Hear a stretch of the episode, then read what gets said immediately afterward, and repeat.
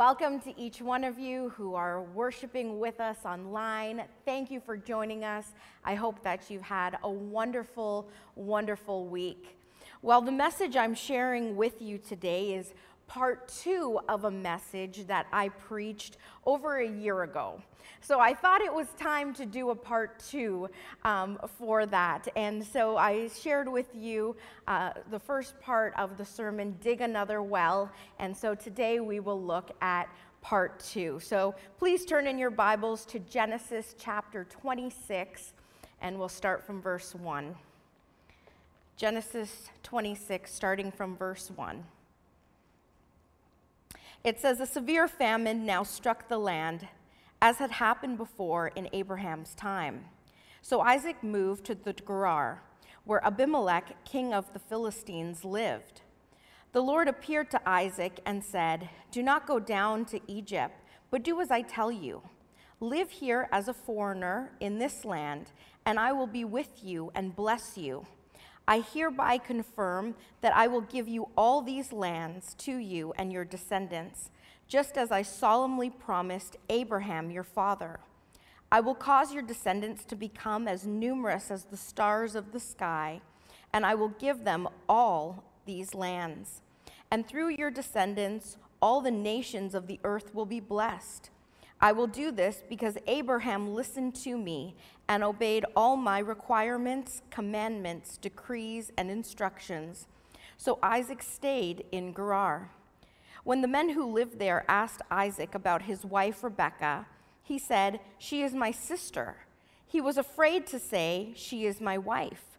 He thought, They will kill me to get her because she is so beautiful. But sometime later, Abimelech, king of the Philistines, looked out his window and saw Isaac caressing Rebekah. Immediately, Abimelech called for Isaac and exclaimed, She is obviously your wife. Why did you say she is my sister? Because I was afraid someone would kill me to get her from me, Isaac replied. How could you do this to us? Abimelech explained. One of my people might easily have taken your wife and slept with her, and you would have made us guilty of a great sin. Then Abimelech issued a public proclamation Anyone who touches this man or his wife will be put to death. When Isaac planted his crops that year, he harvested a hundred times more grain than he planted. For the Lord blessed him. He became a very rich man, and his wealth continued to grow. He acquired so many flocks of sheep and goats, herds of cattle, and servants that the Philistines became jealous of him. So the Philistines filled up all of Isaac's wells with dirt. These were the wells that had been dug by the servants of his father Abraham.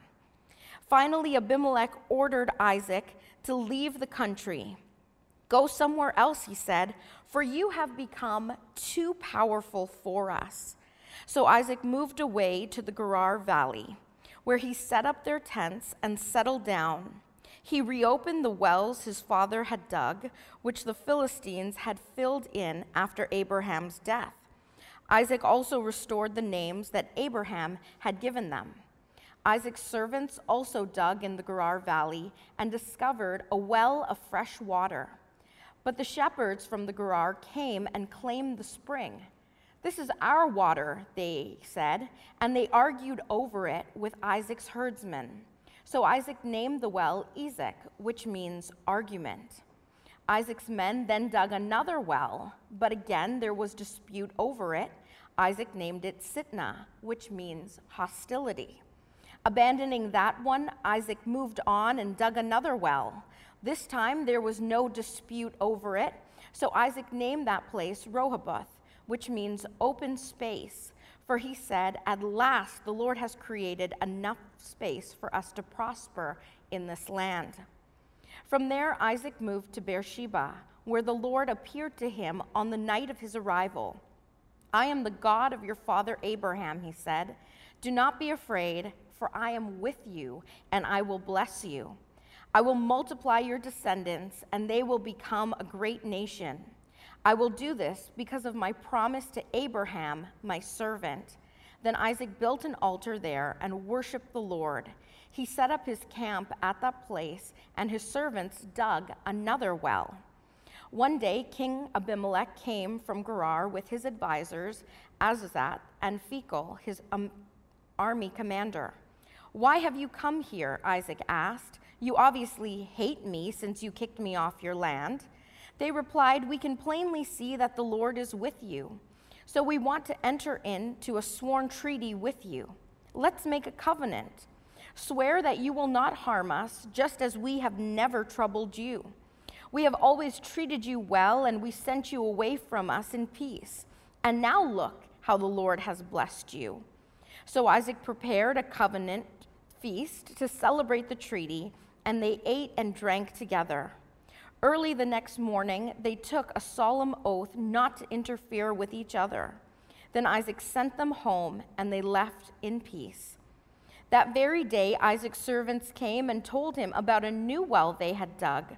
We found water, they exclaimed. So Isaac named that well Shibah, which means oath.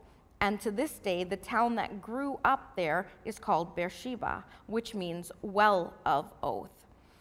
At the age of 40, Esau married two Hittite wives Judith, the daughter of Beeri, and Basmath, the daughter of Elon. But Esau's wives made life miserable for Isaac and Rebekah. Let us pray. Heavenly Father, indeed, we thank you for this time. We thank you for your word. And we pray that, Lord, you would open up our hearts and our minds, that you would speak to us, oh God, and help us to see the truth that is contained in your scripture. And so, Lord, we pray that not only would you speak, but that you would help us to be able to respond and to change and do what you desire us to do. And so we commit this time into your hands. In Jesus' name we pray. Amen. Amen. A famine had come upon the land and Isaac and his family were forced to move. They were forced to move and they found themselves in a place called Gerar, which was a Philistine ruled land. It was a land that was far from home, but they needed to find a place where they could plant and harvest their crops. He thought that it would be a temporary detour. But God had other plans for him, and God insisted that he stay where he was sent. And we see that Isaac continued to be blessed by God. In fact, the scripture tells us that he harvested a hundred times more crop than he even planted. In part one of this sermon series, we discovered three truths, and those truths were number one, don't move on or leave where you are until God tells you to. Number two, don't be afraid to tell the truth. And number three, God can bless your little and make it much. And so today, as we continue on in this scripture and look at part two, we discover new truths. Isaac and his family were there in a land where King Abimelech and the Philistines ruled. However, they welcomed them with open arms and allowed them to stay in their land. They allowed them to stay, but over time, they started to notice that Isaac was doing really well. In fact, Isaac was doing better than they were.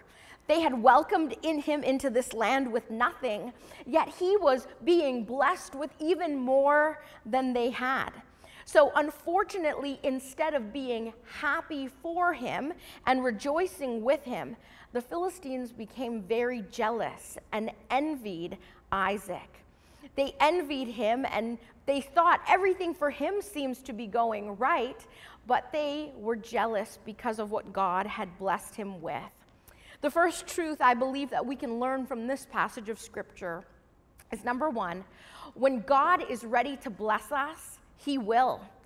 Don't be jealous or envious of other people's blessing. You see, the Philistines and King Abimelech were upset. They were upset because Isaac was doing even better than they were. They envied Isaac. To envy means to want um, what someone else has and actually wishing that they were without it. That's what it means to be jealous and envious, that you want what someone else has, and in fact, you wish that they didn't have it at all. And you may even feel that they didn't deserve it, or you deserve it more than they do. Have you ever been jealous or envious of anyone? Have you ever seen something that someone else has done, or someone else has, or someone else has earned, and thought, I deserve to have that or I should have that, not them. Well, maybe they were chosen for something that you really wanted to be picked for. Maybe they received an award or a promotion that you felt that you deserved. Maybe they got married and you're still waiting to find the right person. Or they received a bigger inheritance than you did. Maybe that person made the sports team and you didn't make the cut. Maybe they were able to buy their first home and you're still renting. Maybe they got a new car while you're still taking the bus. You see, there are times in our life where we can see and hear about things that happen to other people. And instead of being happy for them and rejoicing with them when exciting things happen, there are times where we can actually become very jealous and envious of other people. You see, jealousy and envy are dangerous things. They're dangerous things because it causes us to compare ourselves with other people, and it also causes us to compare what we feel we deserve or what God should be doing for us right now with what God is doing in other people's life. God wants us to genuinely be happy for others. He wants us to rejoice with others when good things happen, to celebrate with them. In 1 Corinthians chapter 13, it talks about love. That love is not jealous that love does not envy. You see, when we are so busy loving other people and loving them the way that God wants us to love them, then there just won't be any time for us to be jealous or envious of them. When we are truly loving others and treating them the way that God wants us to. Just because someone else has received the blessing the promise that you've been waiting for, does not mean that your time won't come. It does not mean that God has forgotten about you. There is no need to be jealous because when God is ready to bless you, He will. When God is ready to give you what He has in store for you, no one will be able to stop that. He will make a way. You see, the Philistines tried to stop Isaac's blessing by filling up the wells with dirt. They were jealous, they were childish, they were trying to stop what God was doing, to stop the blessing that God was giving them. And so they filled up all of these wells with dirt. However, that did not stop God's blessing from pushing through. In fact, it just made God's blessing even more evident in Isaac's life. You see, there are times where others may see you being blessed. They may see the things that God is doing in your life, and you may feel that people are coming against you, that they're trying to stop the blessing that God has given you. But know that he won't, they won't be able to stop it, that God will continue to push through that you will continue to receive what God has in store for you. You may be delayed a little bit, you may be slowed down, you may be discouraged, you may even feel like giving up, but God will bless you and He will certainly continue to do what He's promised to do. I've always said, and I will always say, that what God has for you, you will get. What God has in store for each one of us, we will get. It may come in weeks, it may come in years, but it will come. And so we don't need to beg, borrow, or steal for it because God has it in store for us. So there's no need for us to be jealous and envious of what other people have because our blessing is on its way. Our time will come. We may look at someone else's life and say, I wish I had what they have. You know, I wish I was like them. I wish I had that fame, that success, that fortune. I wish I had that business or that company. I wish I had that skill or this skill. So we often can compare ourselves with other people. But you see, the problem is that we often only see the clean, polished, presentable side of things. We don't see the side where they've worked so hard that it has caused pain and headaches and heartaches, that there's been sacrifices, and oftentimes there has been late nights and early mornings involved. We don't often see that side of how hard people have worked for it. It's like these ballet shoes that you see on the screen right now. How beautiful they are and how elegant they are. And you may even wish that you could dance so beautifully and elegantly and, and, and be so gracious in your movements. Life is like that where we often wish that we were what other people have.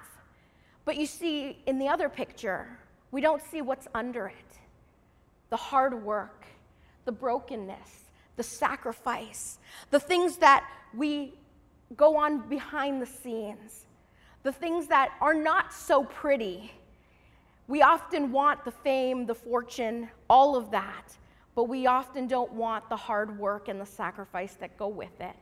You see, there is no need for us to be jealous of what other people have because we don't know the hard work that they've put in to get where they are. We don't know what they're doing and the sacrifices they make to keep where they are and keep what they have. And so it's important for us not to be jealous or envious, but to know that what God has for us, it will come. It will come in His time. The Philistines were jealous and they wanted to get rid of Isaac and his family. So Abimelech ordered him and his family to leave the country. They were ordered to leave and they basically kicked him out. They treated him unfairly. He didn't do anything to deserve this except be blessed by God. But Abimelech said, You need to get out, you need to leave. So Isaac didn't get upset. He didn't protest. He didn't try to even retaliate or get back at them for the things that they did, like plug up all the wells with dirt. No, he moved on peacefully and found a new place to settle down. He reopened the wells that they had plugged up with dirt and just went on peacefully. You see, number two, even when we're being treated unfairly, even when we're being treated unfairly, it's important for us to keep the peace, to choose to keep the peace in a situation Isaac kept the peace. He left without arguing, without fighting, without swearing, without screaming, without breaking things, without behaving badly. He left peacefully in a manner that was worthy. He left in a way that he did not cause disruption or problems. He knew that although it wasn't right, Although it wasn't fair for the way that they were treating him, it also wasn't worth fighting over. It wasn't worth fighting over. Have you ever heard the expression, pick your battles? Pick your battles. You see, it's important for us to know when to withdraw and when to stand and fight. It's important for us to pick our battles, even though something may be unfair something may be unfair to us, it's important for us to consider is it worth fighting over? Is it worth risking saying something that we may later regret? Is it worth losing a friend over? Is it worth ruining a relationship over? Is it worth maybe even embarrassing someone over? Is it worth it? Because most of the time, now, there are times where it is worth it, but most of the time, it's just not worth it. It's not worth the harsh feelings. It's not worth getting people upset and worked up over. It's not worth hurting them and causing them to, um, to walk away and to not talk to you anymore, to cause even bigger drama. It's important for us to choose to keep the peace. Pick your battles. Know if it's worth fighting over.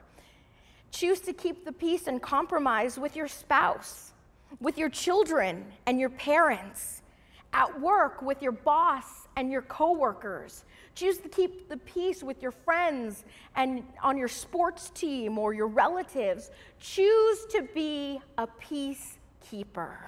Choose to keep the peace. So Isaac and his family peacefully left the land. They found a new place to settle down, and they did just that. The problem was that his servants kept discovering all these new wells, which was a good thing. However, every time they discovered something, it almost felt like someone was coming in and trying to fight them for it.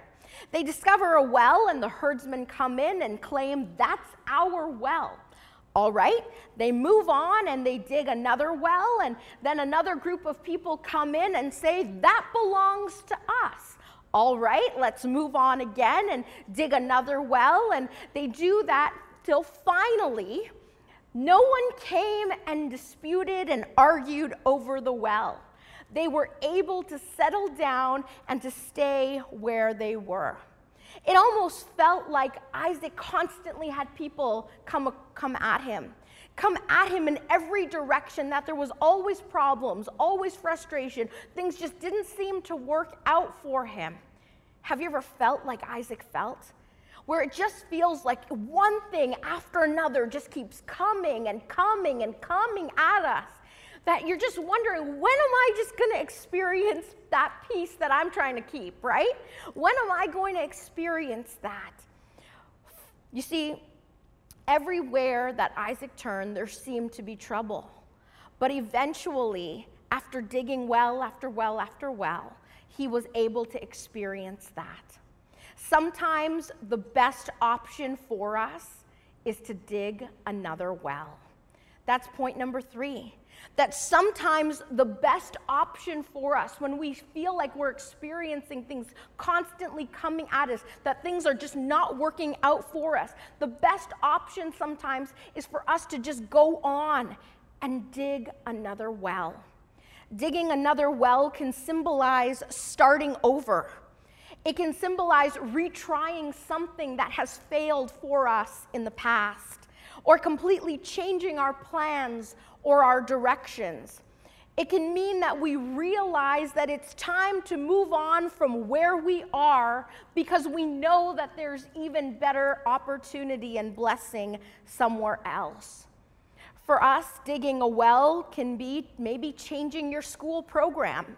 The program that you're currently in just isn't what you thought it would be or isn't working out.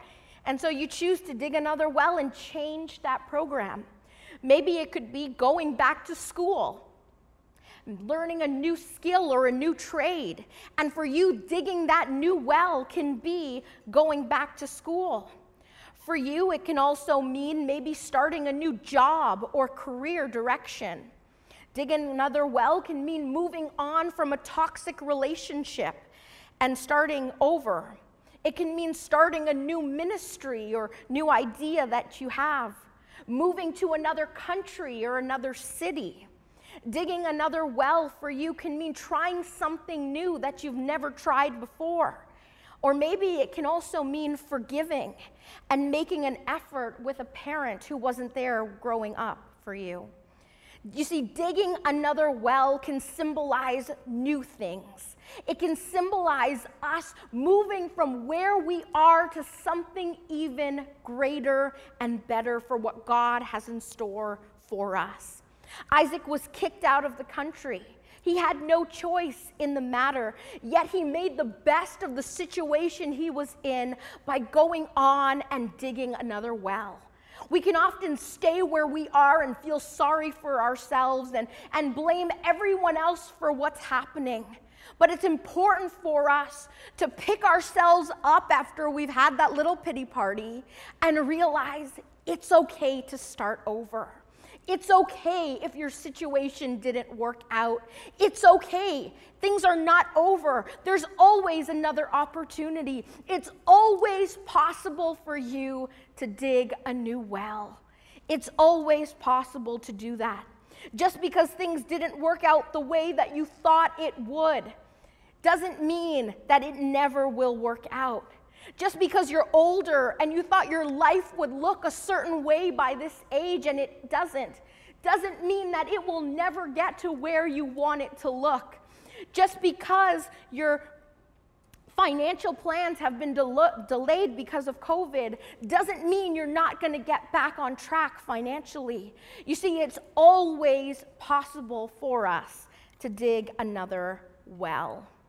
The Philistines tried to stop Isaac's blessings, but God made a way for him to experience even greater ones.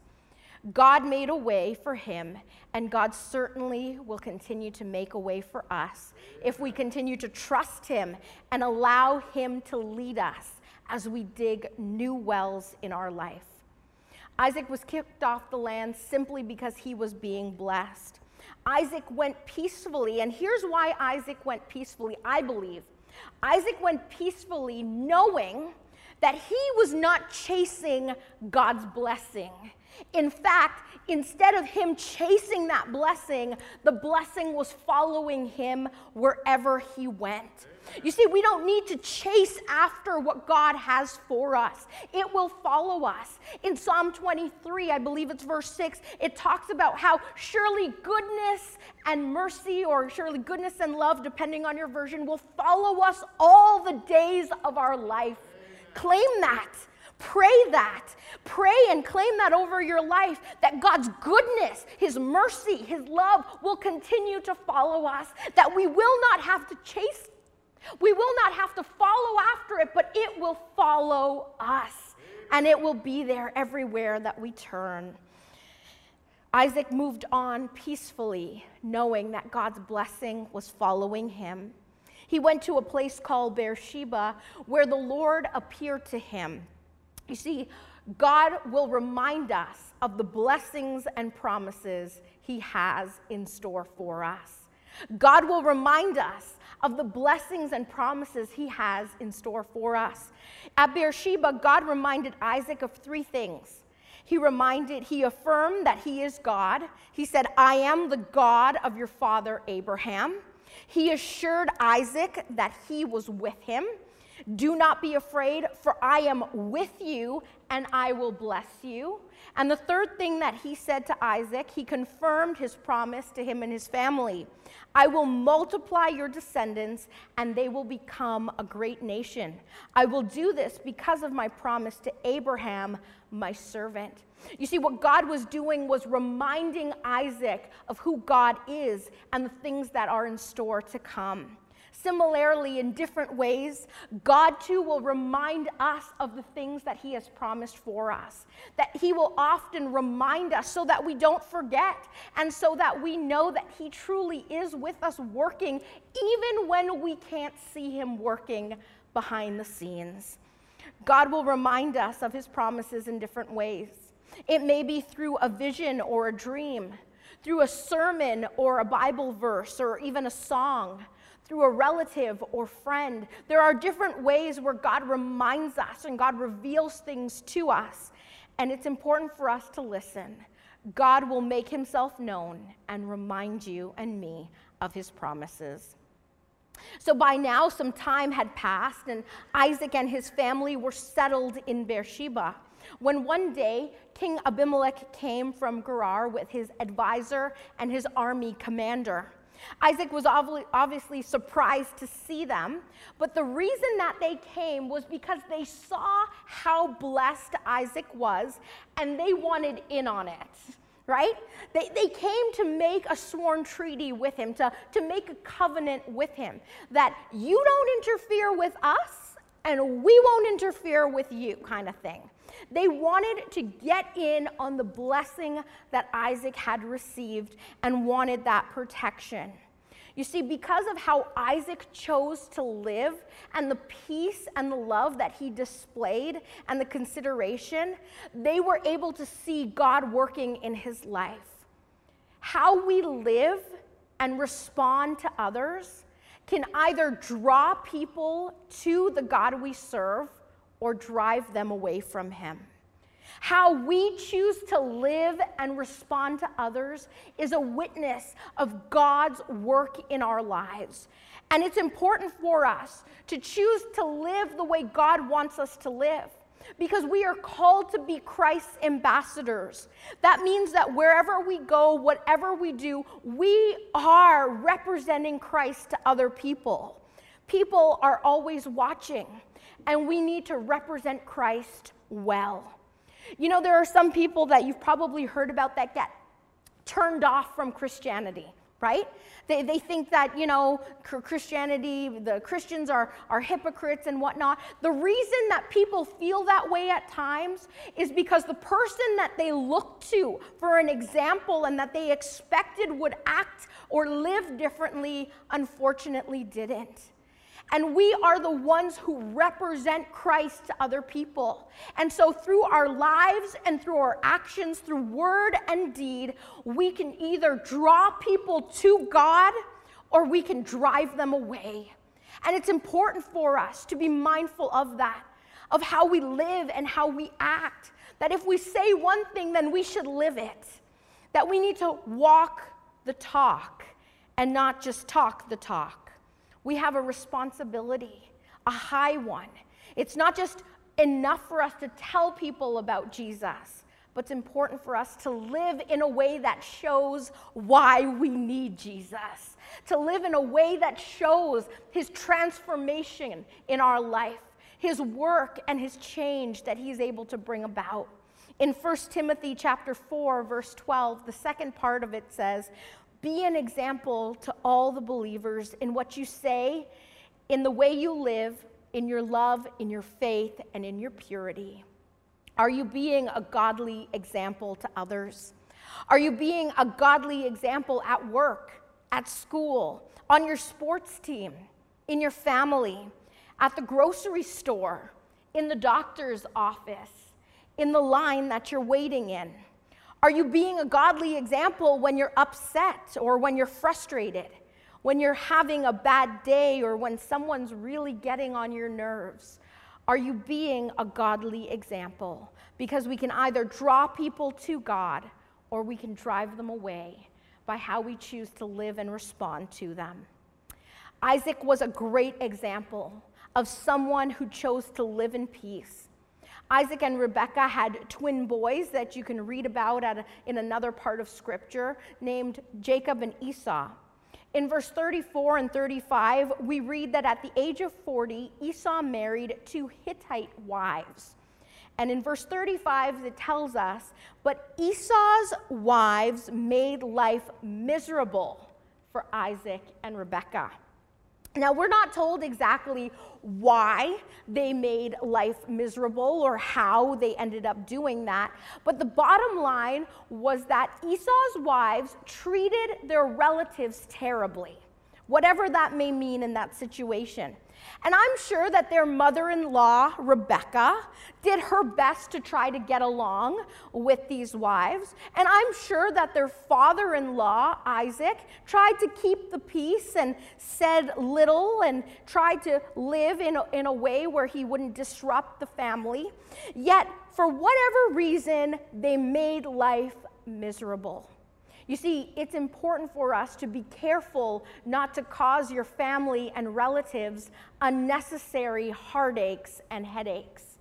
Be careful not to cause your family or your relatives unnecessary heartaches and headaches. What these women were doing were causing their relatives heartaches and headaches. Now, the truth is, right, we don't always get along with all our family. If we're being honest, we don't always get along with all our family, especially our immediate family and relatives and in laws and whatnot. Now, there are times where we will have differences of opinions in certain things and how we do things and the way that, you know, we, we cook or clean or raise our children or whatever, right? But the important thing for us is to be careful not to cause unnecessary heartaches and headaches. At the end of the day, even if we don't agree, we can still be respectful and considerate towards other people, right?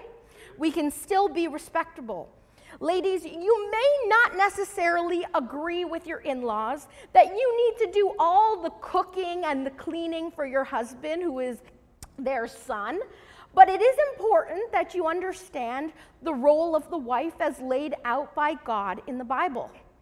Men, you may not necessarily agree with your relatives about the kind of job that you should have, or even maybe getting another job to support your family.